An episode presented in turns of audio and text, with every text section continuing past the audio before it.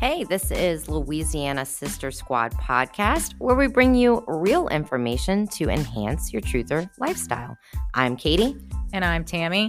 Welcome, Welcome to, to, the, the show. show. The Truth Train doesn't stop here.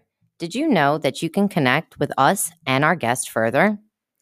Join us on the uncensored platform Telegram for live chats and Q&A with our guests. Welcome to the show, Erika. Hi, thank you so much. Yes, my name is Erika Smith and I am a gut health coach and I've been doing this actively as my own personal business for um, close to two years now. But I was doing it sort of off the side before that for um, maybe another year and a half. And today I'm here to talk about gut health and anything related to that we do follow you on Instagram, and I saw a really interesting post about chia seeds. And what's interesting about that is I never heard anything bad about chia seeds, and I do suffer from colitis. Um, I do believe that was caused by breast implant illness. However, I was eating a lot of chia seeds, like every protein shake after the gym, I had chia seeds. And I just thought it was so interesting that you brought that up. And then you were talking about lectin. And so I researched that as well. So for our listener, can you explain a little bit in depth about lectin and if you want to talk about the chia seeds again, as well as the quinoa? Yeah, so this is a really interesting reel. Like I have been working on my Instagram account for uh, really aggressively for a while now, and for whatever reason, this reel like completely took off. And I really think it's because it's one of it's two foods in there that I'm talking about, the quinoa and the chia seeds that are touted as these like super healthy foods uh, by so many people. And I'm not necessarily I've talked about this because you know you're only seeing a snippet of me in that reel, right? And it's not that I'm saying that um, chia seeds are necessarily like bad for everyone, but chia seeds are really, really high in lectins. And lectins is something that I got introduced by Dr. Steven Gundry four years ago. And it really kind of transcended my revolution in terms of my health, like 180 degrees. I mean, everything that I was hearing about lectins and about um, anti-nutrient foods that I was eating because they were in the standard American diet, sort of so focused, like brown rice and wheat breads and wheat pasta. I mean, I switched to all those things unknowingly that lectins were sort of encased in the hull, and come to find out now recently as well that um, the hull of a lot of these grains also holds metals. So it's like a double whammy. Like if you didn't want to believe the lectin things, now you have the metals in there as well. But lectins basically are a protein and they are in fruits and vegetables. And mainly they are found in either the seeds or the skins of the fruits and the vegetables, especially on nightshade vegetables like tomatoes, eggplants, um, uh, zucchinis, and all those things. So uh, it's not that they're bad you can remove them and eat them as well but what these lectins do is they attach to your gut wall and they uh, force your wall to produce something called zonulin, and that zonulin will um, cause your gut wall to open up and create what's known as a leaky gut. And so, the, the higher load of lectins that you have, the higher chance you're going to have at having an actual leaky gut. And so that's why lectins are so important. Now, some people may not be necessarily sensitive to them, but really, in my experience with my clients, most of them are. And chia seeds are extremely high in them, and so are quinoa, or so is quinoa we also like to talk about how not every body is the same. So, what's good for one doesn't mean it's good for everyone, which can be tricky because when you see things like chia seeds become really trendy, um, you know, you have to stop and wonder is it doing you any good? Um, and we also like to talk about measurable results. How is it really making you feel? Um, when it's happening internally, I think that can be really tricky um, because we can't see in t- inside of our stomach and our intestines on a regular basis. Um, and there's so many factors that kind of go along with like, how are you feeling or how is your body responding to it? Like, what are like the signs and symptoms for somebody who might be lectin intolerant? Yeah, so this is really interesting. Because we were talking about gut health, they can be a myriad of symptoms and they could be unrelated to sort of your gut as well. So somebody that's being exposed to a lectin um, will and and have a negative response to it will have either a stomach ache, uh, diarrhea, constipation. They could get bloating. Um, they could get acne. They could get headaches. Um, there's just so much that we can go there. Now, I want to really, really focus on the fact that everybody thinks of lectins when when I'm talking about them, and they think they've never heard of them, but it's not true. There's a very, very popular lectin out there. Everybody knows about this one, and it has caused so much drama in our society right now. Everybody is sensitive to gluten. So gluten is just one of the lectin properties that's out there that can cause some troubles. And so anything that you can relate to gluten sensitivity is probably going to be a symptom that you could have if you're sensitive to lectins, period. And so the way that I generally address it is I do with my clients, we always do a two week sort of reset where we remove all of these lectins and we really kind of focus on feeding the good gut microbiome so that the good bacteria can start producing postbiotics and start replacing and regenerating the cell wall removing the zonulin from from there so you can actually start healing and increasing the mucosal layer in the area so that you if if and when you're exposed to uh, sugars or lectins or anything like that they can attach to the mucosal layer and then that mucosal layer pretty much disappears with or gets thrown away into your poop uh, your bowel movement eventually. So what we want to do is we want to build a good, nice wall, which the least amount of holes in it as possible. And then we want to make sure that we have a good army sort of on the side with uh, a good mucosal layer on there. And, and that is going to prevent the symptoms because the headaches, the inflammation, all that comes from when we actually have those um, holes in our intestinal wall and you literally are letting shit in. And so there's what's called LPSs, lipopolysaccharides, and another way to think about them, Dr. Gundry always, always calls them little pieces of shit because what that's what they are. Our, poop is filled with uh, broken down dead pieces of bacteria, and so those little LPSs will cross the the wall and cause inflammation. They they are known to be, um, you know, when you have your joint pain and all those things. That's basically you are a sign of you having leaky gut. That's really interesting. Yeah, so this is actually an interesting word. Uh, most people say kefir, other people say kefir. Uh, I think that the fufu way of saying it is kefir or whatever, but kefir, kefir, either of them. Those are going to be feeding the lower gut microbiome, and what they're doing is, is is feeding that good good gut bacteria, and they are the ones that are basically providing a better environment, closing up that cell wall. So yes, I am a fan of kefir or kefir. I still am not a proponent that there is just one thing that you can do to, uh, you know, be in a better spot health wise, especially for your gut. It takes a lot of different things, including mental health. And so, uh, when I work with my clients one on one, you know, we're looking at all of it. And that's why, you know, one on one work is so important because not like we talked about, the signature of your health is not the same for you than it is for somebody else. And so while a lot of people can be doing all the right things with their foods we're not addressing the stress and we end up with you know high cortisol and having issues with our gut anyway.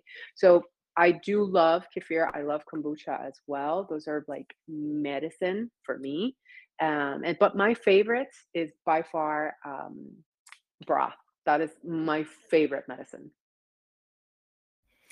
Yes, um, I actually did the um, boil the chicken for three hours and uh, I noticed immediate improvement in my stomach after that, and it's been much better ever since.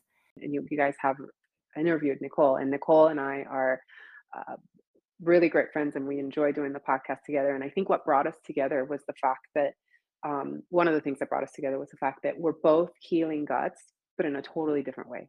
So the reason why she heals with um, meat uh, mostly is because she was a vegetarian vegan for a very long time and she had a lot of issues and she ended up with colitis and so I, there is definitely a place for a higher carnivore diet when you are coming from that and she has really great experience with that because that's her experience. The people she attracts are people that are suffering from that, right? So her her knowledge with it is really beneficial for people that do that. My realm is more I I actually promote a wider range. I, I do believe in using fiber and vegetables in your diet. And I, I do that because I believe that you're better off if you have a wide range of gut uh, bacteria. That way you have more guys doing protecting you, right? The bacteria have been here for millennia. They know exactly what's going on. And the more you have of them, the better you're going to have immunity wise and exposure to all the toxins to dealing with them. So I want a wide range variety in there. And maybe it's because when I was a child in kindergarten, I suffered from uh, intestinal ulcers. And so my gut microbiome actually is, I have less bacteria than a lot of the people that I, I treat or work with as clients and even nicole which is the first person that i sort of compared with i have a lot less of them and so my goal in my life is to increase those bacterial numbers to have a wider range of variety because i believe that that is going to give me a better chance at surviving better but gut health in relation to broth is like the most magical thing you can do. And the reason is because you're going to be getting protein when you're drinking that. And you're going to be getting that L-glutamine that is going to help with that wall and the mucosal layer. And so again, you are basically developing a better wall and you're de- developing a better sort of area where things can be addressed with before even coming close to your wall. And I don't think people understand that um, starting from your mouth to your anus, this is still outside of you. So you protecting yourself what you put in your mouth is not even as important as what you're that wall that we're we're talking about your intestinal wall and your your your intestines there you're talking about a surface of about a tennis court. So there is a lot of protection that has to happen in there in order to prevent things from coming in because that is still outside. And so the the broth i i do broth my family does broth at least probably once a day. I have this large pot that I do. I put it in bags and I freeze them and I take them out every week. And we always have broth typically before dinner time. Well, that's awesome. It's like a before, it's an appetizer before dinner, a little broth tea. I love that. Um, I really think that uh, it's great what you do, and and just to to piggyback on Tammy, you and Nicole do, uh, and I do think that's awesome that you guys uh, work together. I kind of wanted to to ask you about that. Um, but as far as people working with with you, uh, what I love about it is that it's custom. So I I love doing a poop test for my clients that work with me one on one, and I always encourage and I talk about it. Um, I try to talk about it often for you, anybody that's out there. I mean, the the company I use is Ombre and it's a hundred dollars and for a hundred dollars you get like what is in you and you get to see and they give you recommendations on how to increase and who's high and who's low so you can do this sort of on your own it's really really great company to do that and affordable so for my one-on-one clients i always encourage that we do blood work as well so that we can look at how our, we're maintaining or using glucose what's our cholesterol is our liver slowing down and all those things um, when when you work with me one-on-one do I use a web portal? So yes, you get menus, you get recipes. This is not something that a lot of coaches do, but I do because I love food and maybe I'm a control freak and I want to tell you what you should be eating or not because I want to know. I want to know what's happening. I want to know when you eat something, what is going on? How did your body respond? I want to track it. Did we do was it cabbage? Was it broccoli? Was it the meat? Was it I want to know because people want to know. Most of the people that come to me, they say this often I don't know if you can help me because I'm already eating all the right things. I am already eating healthy. I already eat organic. I already do this. I already do that. And two weeks into it, they're like, I wasn't doing anything right. And it's just, it's interesting because it's so frustrating. And that was one of the comments, uh, the comments that I used to get or that I'm getting on this reel that completely went silly viral. It's like people are like, oh, it's good now and it's it's not good tomorrow and all those things. And I always say, like, is it good for you? Like you have been trying this stuff for months, for years. Are you happy with the results? Then try something different.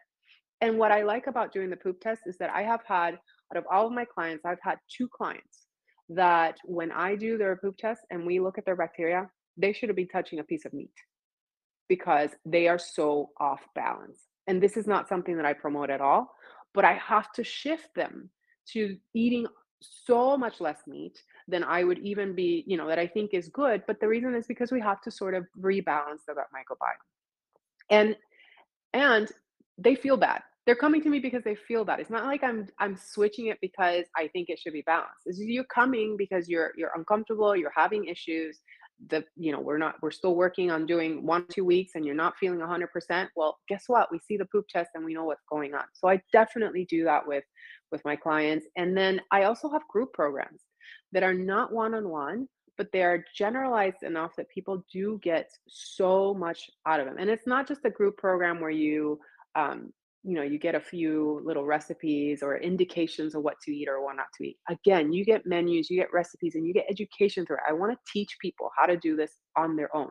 I don't want you to have to work with me for the rest of your life. I want you to know and i want you to know when you you can do blood work with me so that i can teach you what to look at so that you can make the changes and retest and look at all those things. I want people to know. I want to empower people to do this on their own.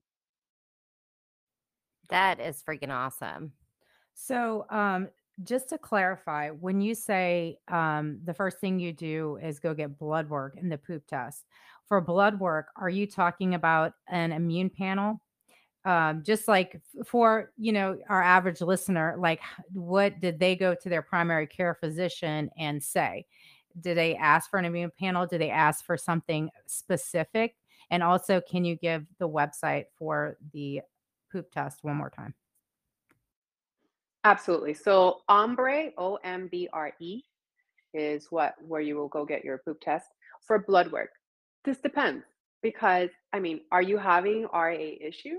Are you diabetic? Are you pre-diabetic? Have you been told about this? So it would differ. There's there's definitely places where you can put your money on on blood work, but the most basic that you should do is just just a cholesterol panel and a glucose panel, but not just glucose, like your fasting glucose and you're fasting insulin. And this is extremely important because you can have a regular glucose but still be on your way to diabetes or prediabetes because you're overshooting your insulin in order to keep your glucose down. So you really, really want to make sure that you know why or how your body is maintaining the glucose at under 100. Thank you for clarifying that. I feel like we have a bit of knowledge because we've one taken a specific interest in this and then have recently done a podcast and I felt like we started off really strong and running. I want to bring it right back down to the basics. You brought up gluten and that's another thing that's um trending like you said. Just people are saying, "Oh, I have gluten allergy," or they're avoiding gluten and they really don't know why. So I want to ask a very baseline question is can you give us the elementary context of what is gluten, where it can be found, and what are some of the signs and symptoms to a gluten allergy? So, gluten is found mostly in wheat products, and it is actually found in in the whole sort of area of the grain. But it's a it's a protein uh, that that is affecting the gut lining. And so, when you are affected by to that you can have you can end up with things like colitis or IBS or uh, like those are diagnosed sort of diseases let's just put them that way but you can have it could be as minimum as just feeling bloated uh, or a headache or feeling tired after you eat the food.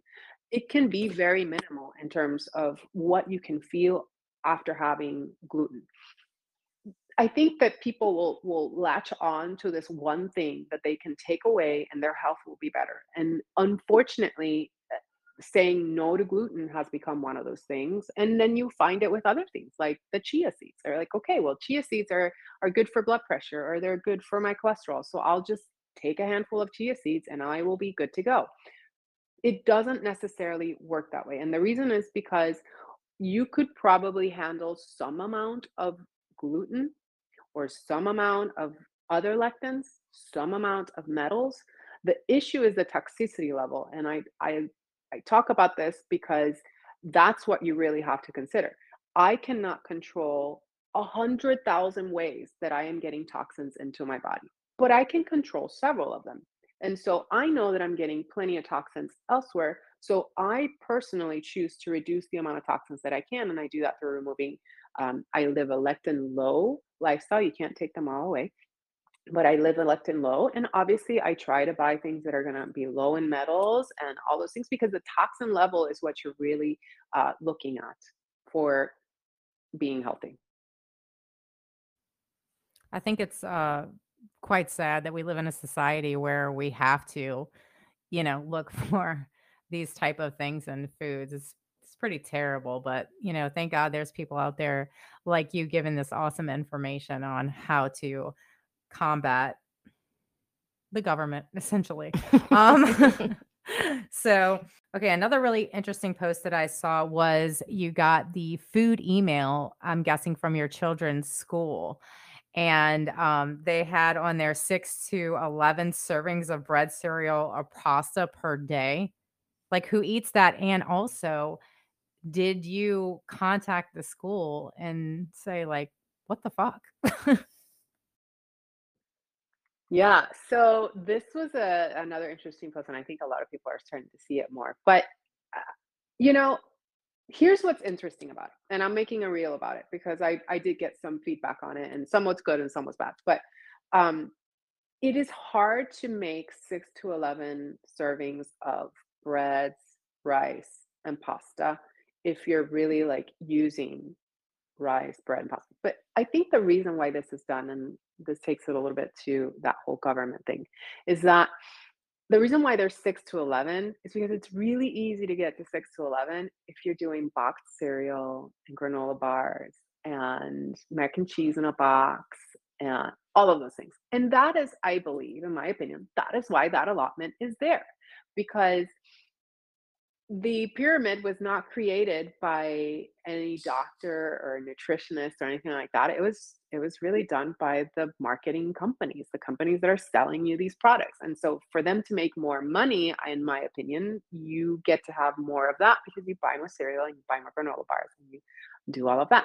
So I I'm planning on making hopefully a reel soon enough that shows you like if you really wanted to do 6 to 11 servings of pasta and breads and rice. This is what it would look like in your day. And by the way, according to the stipulations here, you also have to fit all of these other foods in there fruits and vegetables and the meat. And so this is what your day would actually look like. But it's so much easier to do it the other way.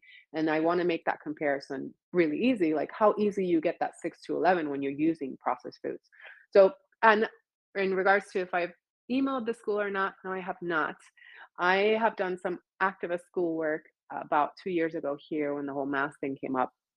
And I have not gotten back into that because I've been really busy helping sort of people one on one. And I'm trying to really generate this sort of movement within a household. And I do this with a lot of my clients that have families and, and, and kids to where they start really recognizing this stuff so that, again, they can start making choices within their home that will eventually affect outside. But I still believe you start with you, start with your family, and then that sort of propagates um, to the sides. Yeah, as a as a mother, I definitely agree with um, you know, we can we can be active and slash activist as far as like contacting the school and things like that, but you also have to do what you have time for, and your time will always be best used by investing into the kids to give them that knowledge. And um, that's another thing that we've talked about several times when it comes up to all of these other agendas and the mask and them being told that this jab is good and all of their friends are doing it and their parents, you know, because uh, the the way the children are acting is a is a reflection of what they see on TV and what they see in their home. And so the best thing that I can do is just prepare my children to be uh, as resilient to the propaganda as they can be. And uh, speaking of the food por- pyramid, um, I was actually spent a little bit of time uh, investigating that. I had known the original food pyramid uh, was made by the lobbyist. Um, by the dairy farms and stuff like that. That's why there's milk in school. And uh, here in Louisiana, when you get the school lunch, you have to take a milk with you. And it doesn't matter if you drink it or not. The, the milk has to be on your lunch tray. And so, if that's not a big red flag to millions of people, It's like, okay, well, why do they have to take it if they're not drinking it? Isn't it wasteful? Well, it's because it's already bought and paid for. It's allotted. They have to go through X amount of milk. They can't go put it back in the cooler because tomorrow they're going to have another very large shipment of milk. So they're our money is going to them purchasing milk and even if it's being thrown away.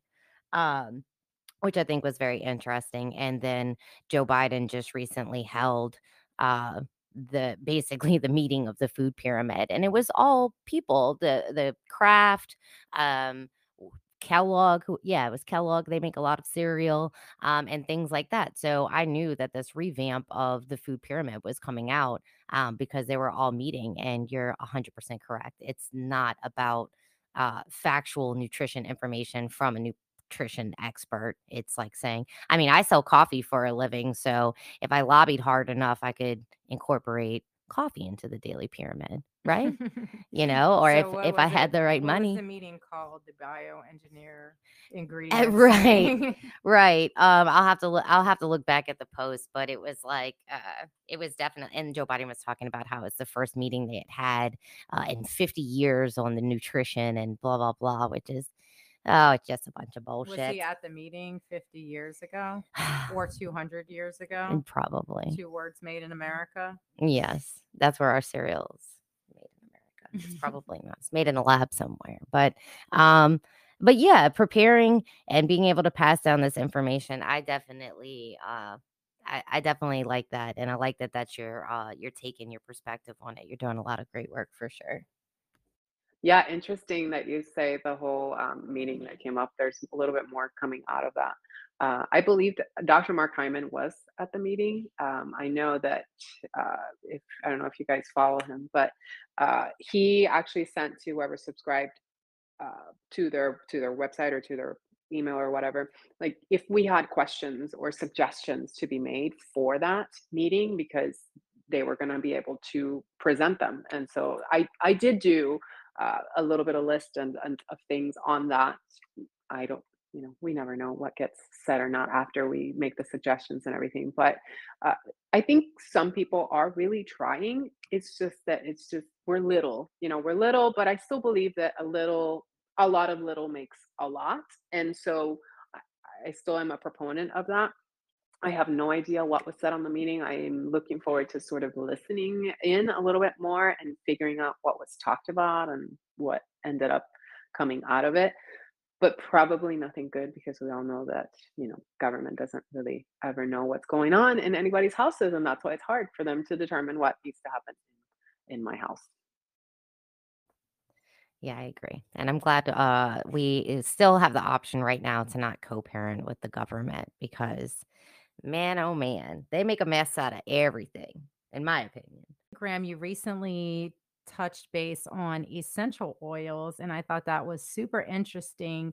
Not just the essential oils, but what you said and gave the message you gave. It was like before you dabble in all these other fun, holistic, natural things, get yourself right and tackle whatever is the biggest problem you have going on. Essentially, that's don't quote me on that, but it, that's what you were saying.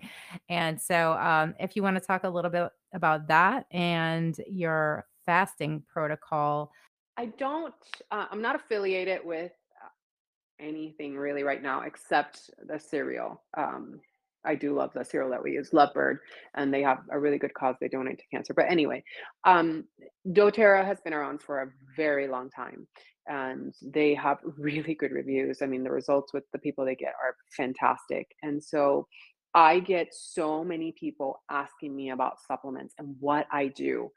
And I am not a doctor. I don't, you know, I don't can't necessarily recommend any of this stuff. So I can tell you what I do and why why I do it, and you can choose to do that or not, right?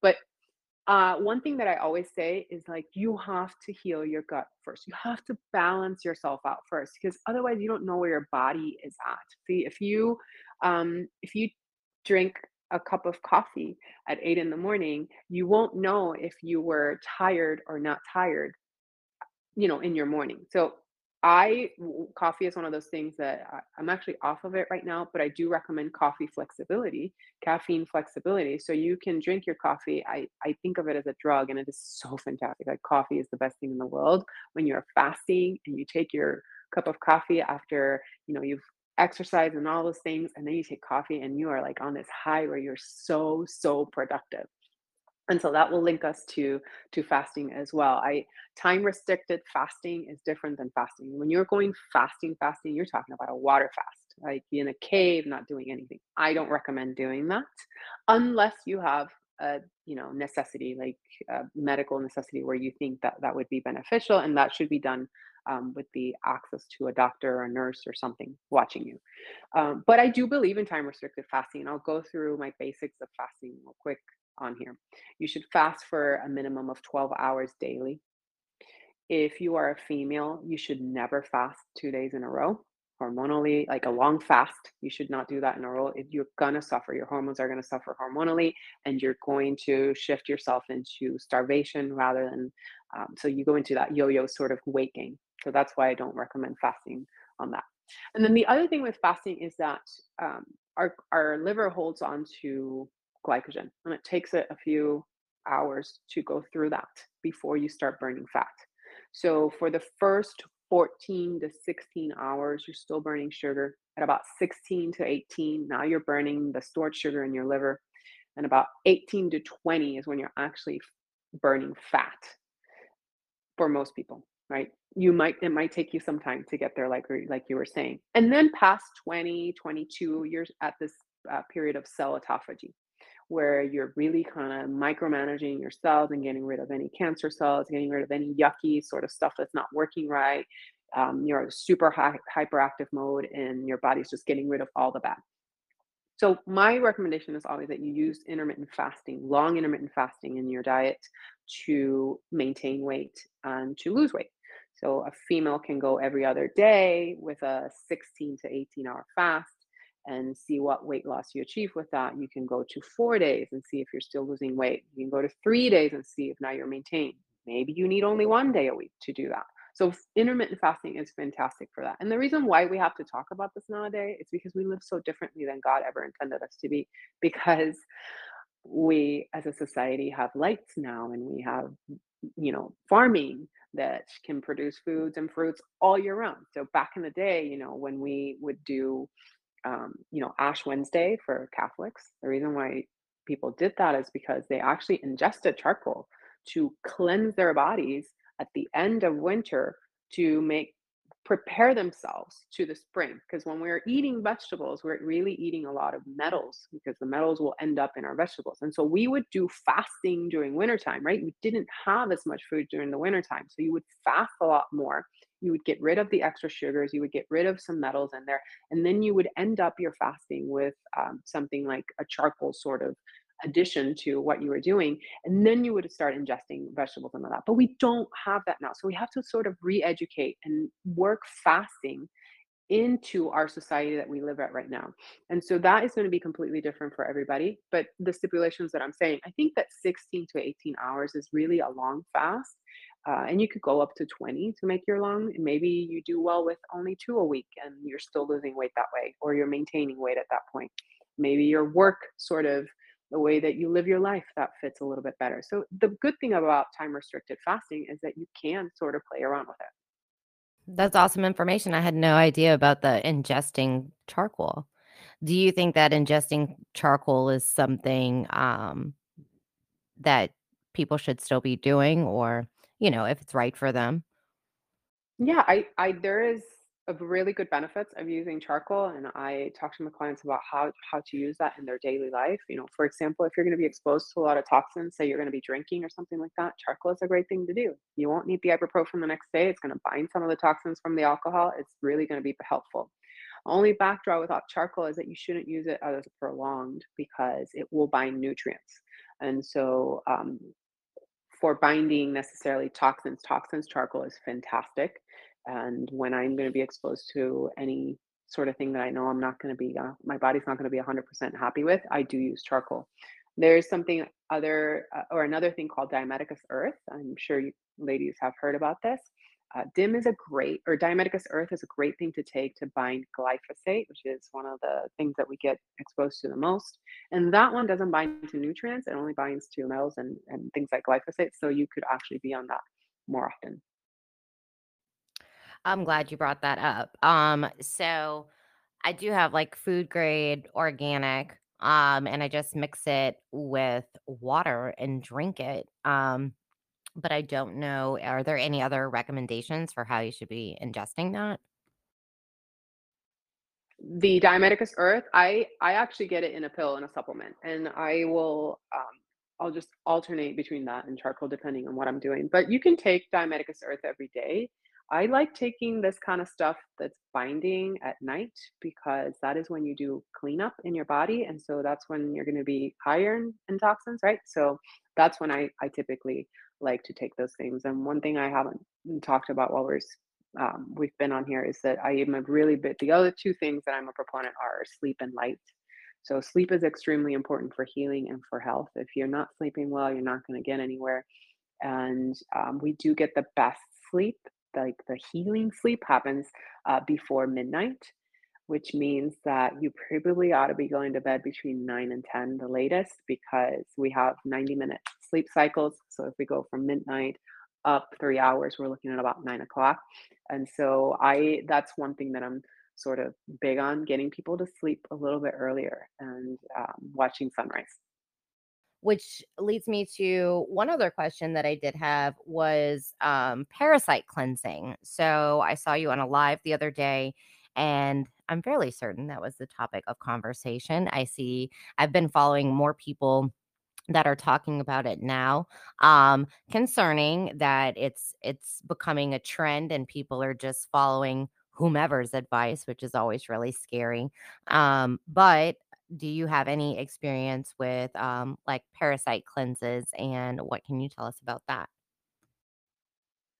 So I started parasite cleansing just this year, and I work hand in hand with Nancy Densmore, and she's been doing parasite or helping people with parasite cleansing for for some time now. And she actually belongs, or we work together. I added her basically to my group, my group program, and now I run a three week group program where we reset the gut, we detox from sugar, and we detox from parasite. And so it's a it's a three week program, and it kind of staggers in between, you know, that week one and two and two and three on parasite and um, gut reset. But there is something very, very magical and special about addressing parasites while you're resetting your gut lining.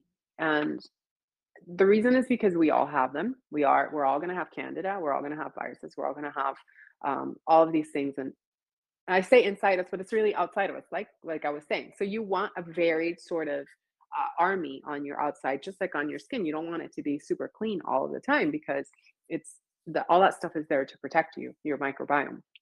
And so when we're addressing parasites, I think that if, you've never addressed them before, you should address them sort of uh, for that three to five month period. And then after that, you can become just get to a sort of maintenance place where it's like every three or every six months that you do it.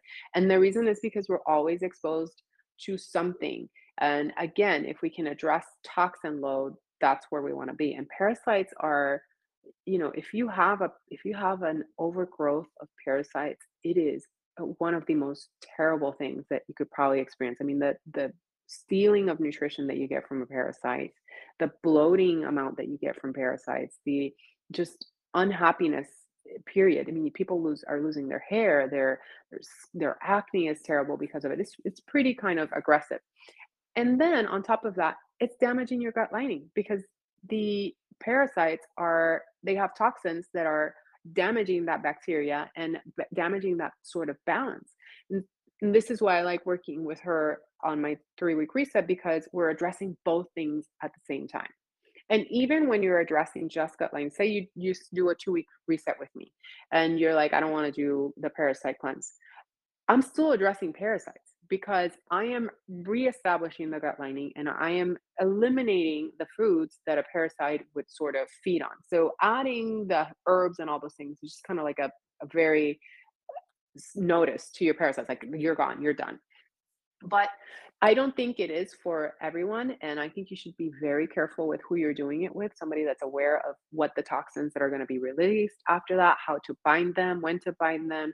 Uh, if you know that you have the MTHFR gene, or that you you know you've had a Herxheimer reaction that's really bad in the past, you should really be aware of all those things, and uh, you know make sure that you're doing it right. Because otherwise, when you're using these herbs, they're so powerful, and people think it's just it's just a tea or it's just walnut or it's just like three drops of an oil and it's like no these things are really really powerful and you need to treat them with a lot of respect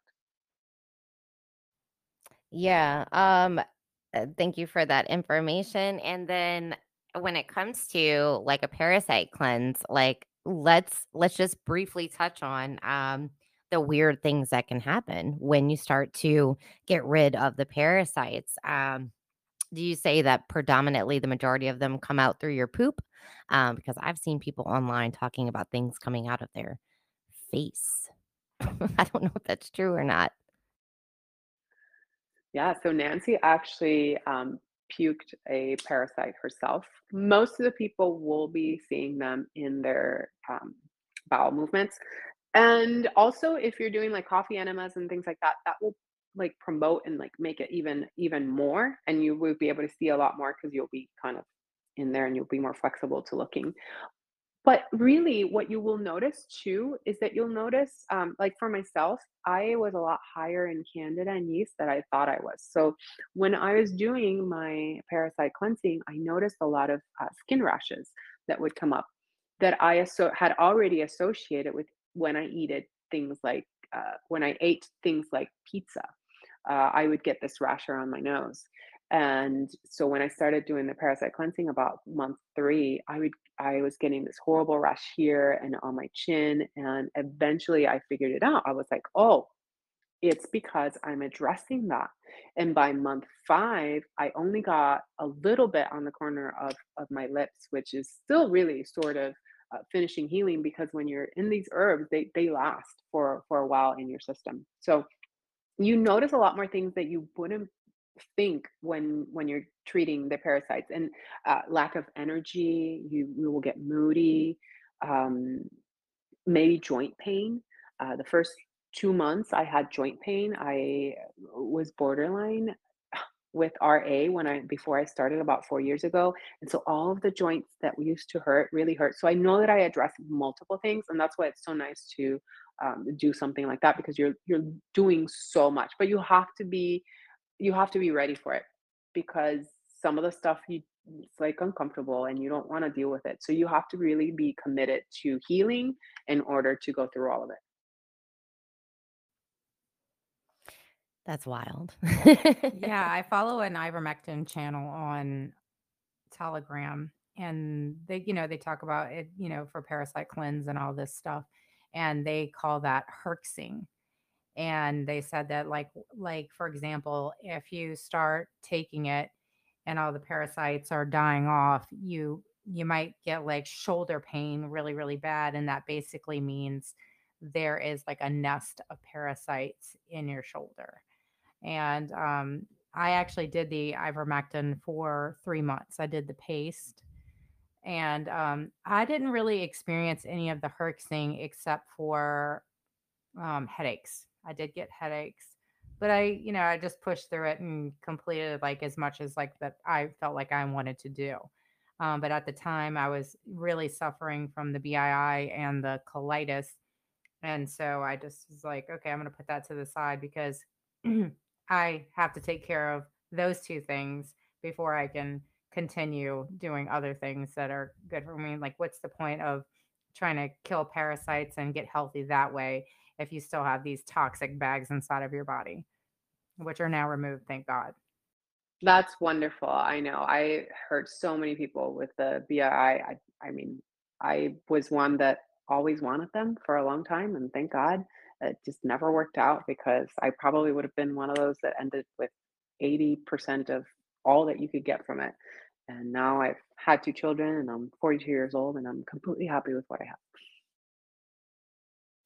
Well, that's great to hear because I'm sure through your community of people that you work with, you have to run into women that have experienced this, and it's it's so terrible. It's I a lot of times, like you know, I said this on a podcast before. I, I would think, like, God, this must be what people with cancer feel like.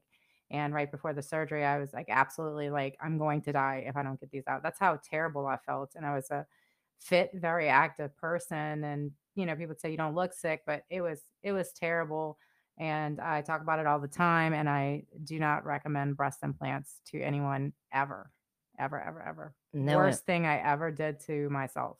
no implants of any kind. Nope. And you know, I just turned uh, 45, and I, I i do not want Botox. I don't want anything artificial in my body ever again. You know, I love skincare. I'll do that. I'll do face yoga. I'll do whatever. You know, but I'm just 100% not interested in anything fake after going through that experience it's totally just uh, i mean terrible terrible and then also you know it, it affects your mind not only it affected my gut which affects your brain it affects your mind you know like oh god i did this to myself it's so terrible Like, where's the line? Where do we draw the line in terms of, um, you know, using a filter all the time or getting Botox or doing this? I mean, the how does it affect your gut? How how how does that work? And how much you can get out of having a healthy gut to just have the skin that you have always wanted, or um, you know, limit the wrinkles or do all these things. So I'm I'm looking forward to that. Just to talking a little bit more, um, not just about gut, but you know the toxins and you know we talked about the essential oils reel and all those things. I'm really trying to um, broaden a little bit more and talk a little more because I get so many questions about it. You know, everybody, like I said, everybody just wants like the one quick answer, and there's really not. I mean, I focus on those three things. You know, food is medicine, light is information, and sleep heals. But along with that, there's so many other things that you have to do. Right? It's it's the whole package, and the mentality of the Tylenol and the Advil, the one pill wonder, the one surgery wonder, the, you know, go to the gym one time a week or three times a month and, you know, eat the chia seeds. Like it it is not that simple and it's not the same for everyone. And until we can as a society sort of embrace the fact that it takes work to be healthy and that you should enjoy it. It takes you fixing food at home for you to be healthy you can't you can't get away from that. Either it's you or you have somebody come to your house and do it. But if we're not cooking at home, we're just not going to be healthy. Yeah, we agree. I definitely agree with that. And that, you know, we live in a disposable society, you know, and, you know, oh, this doesn't work, you know, I'm going to move on to the next thing. So that's a problem. And, um, you know, the what it really boils down to is people don't care about their health until it's taken away from them. And, you know, then they're like, okay, what can I do to fix it? Instead of just maintaining, doing preventative maintenance and things like that. Yeah, I feel like uh, in her industry specifically, uh, when it comes to anything health related, people are looking for just that one quick answer. hmm Um, you know, but the more the more you do it and the bigger your tribe gets, you have people advocating for the things that are so important, which is uh, why we like to talk about it so much because it's about an entire lifestyle, not just, hey, we brought on Erika today and she's going to tell us, you know, why why chia seeds are bad and then that's a wrap or she's going to tell us why you should be eating um whatever pomegranate or something like that and that's a wrap because it's not just one food it's not just one fix it's not just one solution so uh, we appreciate you treating people as a whole i think that's so important um, we are nearing the end i wanted to ask you really quickly is there anything that you wanted to cover specifically that we have not covered yet Yeah, no, I don't think so. I I really just want people to uh, respect themselves and and try to really find at core what is going on. And a lot of times, while that does take an elimination diet uh, or elimination lifestyle, right? Like, and that goes for everything. Is it alcohol? Is it your friends? Is it your family? Is it um, your work? Is it your partner? Is it your kids? Like, find what it is that's causing and how to address it from there because they all matter in your life and you you really have to find a way to live within the society but there are things that should be non-negotiable and that is what food you put in your mouth when you sleep and getting outside and seeing the sun we are beings of this world. And while we have brains to think with, uh, our body is sort of managed and ran by things that do not carry a brain. So our, our blood vessels, our all the cells that are human do not have a brain per se, and we are more bacteria, viruses, and yeast than we are human cells. And so we have to address them in the most basic nature that they are. And that means you need to go out in the sun. Otherwise, they don't know that it's daytime or they don't know that it's nighttime. They don't get their uh, messaging for vitamin D or their messaging for producing hormones. You have to go outside. You have to be part of the earth in order to uh, be healthy. Three foods that I wanted uh, yes or no for if you recommend. Okay, let's do it. Three foods I recommend or don't. Okay, um, and you can always expand on it too. So, um, three th- three foods that bring me um, a lot of curiosity is bananas is the first one. Yeah, bananas. I I don't know that I can say I recommend or don't recommend. I do think that bananas are a fruit and they are candy. They're nature's candy and they should be treated that way. A. B. Bananas are usually um, raised or made right now much bigger than they should be. So typically, if you're going to get one serving of a banana, it's usually going to be half of a banana, not a whole banana so be aware like when you're eating a banana if you're eating a big banana you're having two two and a half servings of a fruit um the other one is that if i'm going to have a fruit like that i'm it's not a snack it's actually a dessert so it's it's it's an after a food and if i can coat it in a butter uh, i will do that like almond butter Okay. Next food would be pineapple. All right, so pineapple is one of those that becomes really popular because it's got the bromelain or whatever, which is really good for your um, enzymes. Uh, is what I think people are really promoting it for. And again, I feel like it's candy. It's a fruit that um, it's really high in sugar, so your glycemic index is going to be impacted when you when you have that. And why is that important? Like, why should I care? Well, I should care because A, it ages you. So if you're into anti-aging, then you should keep your glycemic um, spikes really, really at a minimal. And so uh, there's that. But other than that, again, we don't want to be on that sugar soda roller coaster. So if you're gonna eat pineapple, again, eat it after a meal or with a meal rather than um, all on its own. But uh, you know, I I think fruits are fruits are fine as long as you're eating just one serving a day. So I recently went to somebody who does lymphatic massage because it's really important to do that um, because of all the toxins from the breast implant, you know. So, um, and he's like, drink a ton of pineapple juice. And that's what I've been doing. But I didn't know it ages you. Do I have to this out with pomegranate Yeah. So okay, quick question: Are you having the juice or the fruit? juice? So uh, juicing is like one of those really popular things that I am not 100% a fan of. I think it has a has room. There's room in life for it, but when you say you're juicing pineapple for all day and you're drinking pineapple juice all day, you're literally just drinking sugar all day. So, two things with that. Again, they have a purpose, right? Are you doing this for the rest of your life? Probably not. Are you doing it because you're trying to bind things for a little bit? Then go for it. But just be aware that when you're going to go off of it, you're going to have a little bit of a hard time going in between meals fasting and extending your fast because you have been on a sugar load all day long. You have not shifted to being a fat burner at any point throughout the day if you're having pineapple juice all day. So, is there a pos- a positive thing that you're doing with it right now? It sounds like it. I mean, you're you're getting your lymphatic drainage, you're uh, pushing stuff out. So, absolutely do it for a little bit. But I don't know that I would suggest doing that all the time. Thank you for that information. I have pineapple juice in my cup in front of me right now, and I'm feeling guilty now. Okay, and then the last one, I had two more, but I'm gonna get it to just one. Pick a hand, left hand or right hand. Left. Left hand is going to be garlic.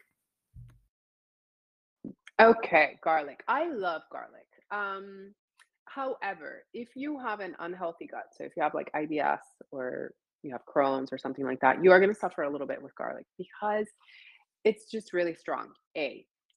And why is it strong? It's because it's an antiviral and antibiotic.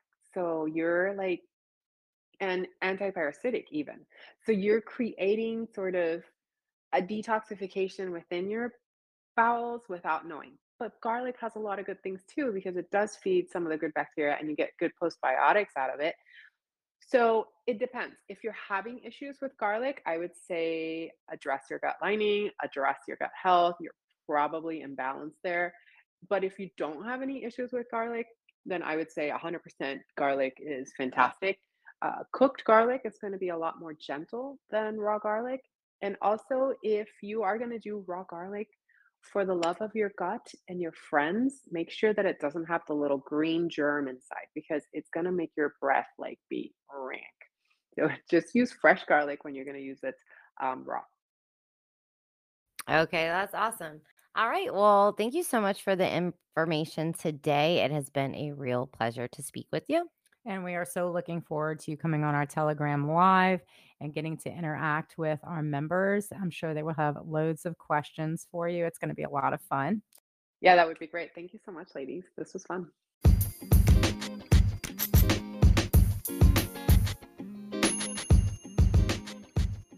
Before you go, hit follow and share with a friend.